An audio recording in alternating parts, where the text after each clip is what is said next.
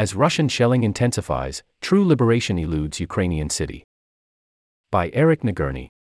KYIV, Ukraine, three months after Ukrainians celebrated the expulsion of Russian forces from the city of Kherson, it is free of occupation but hardly at peace, a nebulous status that never seemed more clear than on Tuesday as Moscow suddenly stepped up its shelling there. Ukrainian officials said that Russian forces had bombarded towns and villages on the west bank of the Dnipro River, the front line between the warring sides in the southern Kherson region, pounding them with hundreds of shells from tanks and artillery and dropping explosives from drones. At least one person was killed and six more wounded over the past 24 hours, Ukrainian officials said on Tuesday.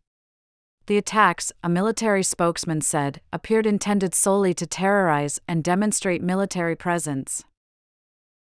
The reports out of Kherson came as Ukrainian officials vowed to keep fighting for another eastern city, or at least what little was left of it. Ukraine's top military commander said on Tuesday evening that the defense of that ruined city, Bakhmut, remained of paramount strategic importance no matter the costs of the fight. The goal, said General Valery Zaluzhnyi, commander of the Ukrainian armed forces, is to use Bakhmut as a fortress from which to block Russian advances. The state of the war. On the front lines. From Kupiansk to Bakhmut, Russian forces are attacking along a 160 mile arc in eastern Ukraine in an intensifying struggle for tactical advantage before possible spring offensives. Plotting a political advance. Recent statements by Yevgeny Prigozhin, the leader of the mercenary Wagner Group, suggest he wants to move past his standing as a military leader and play a larger role in Russian society. War crime cases. The International Criminal Court intends to open two war crimes cases tied to the Russian invasion of Ukraine. The cases accuse Russia of abducting Ukrainian children and of deliberately targeting civilian infrastructure. Ukrainian refugees in the U.S. The Biden administration said that thousands of Ukrainians who fled to the United States in the first months of the war would be eligible to extend their stay. The battle for Bakhmut is among the longest and deadliest since Russia launched its invasion a year ago. Some military analysts have questioned the wisdom of keeping Ukrainian forces there, arguing that the rate of casualties has become too high to justify fighting for a town with only marginal strategic value. But officials in Kiev insisted that it was worth it. It is key to the stability of the defense of the entire front, General Zaluzhnyi said in a statement on Tuesday after meeting with President Volodymyr Zelensky and other top political and security officials. Ukrainian officials said they had stabilized control over the main remaining road leading in and out of Bakhmut, allowing forces fighting there to be supplied and reinforced. While Russian forces now control the eastern half of the city, Ukrainian forces in the western half have taken up defensive positions in battered and blown apart fortifications behind the river that bisects Bakhmut. In Kherson, hundreds of miles to the southwest, communities have been regularly targeted since Ukrainian forces drove Russian forces out of the area in the fall.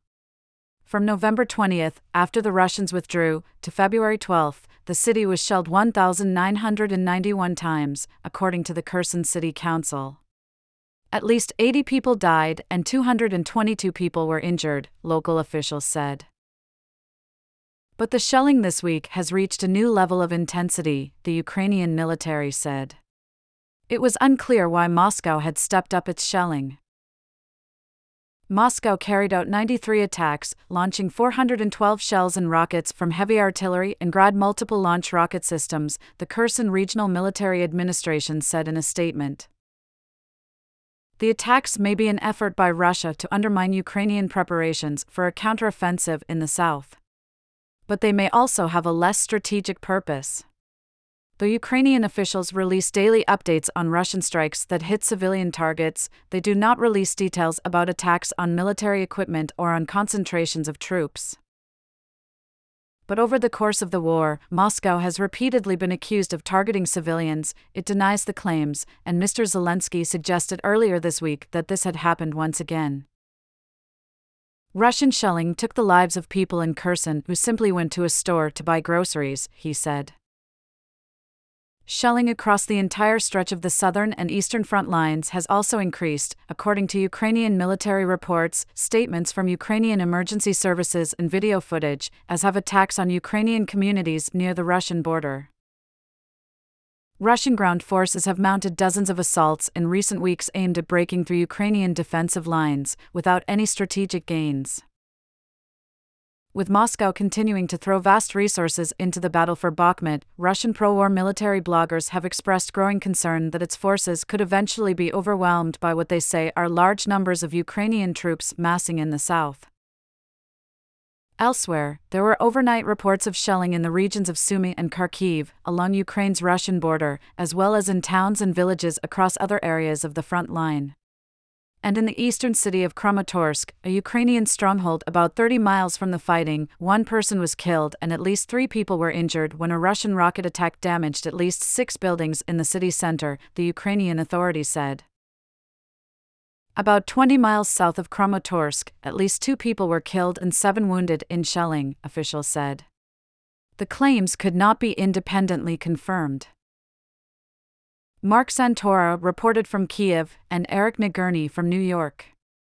Natalia Novoselova contributed reporting.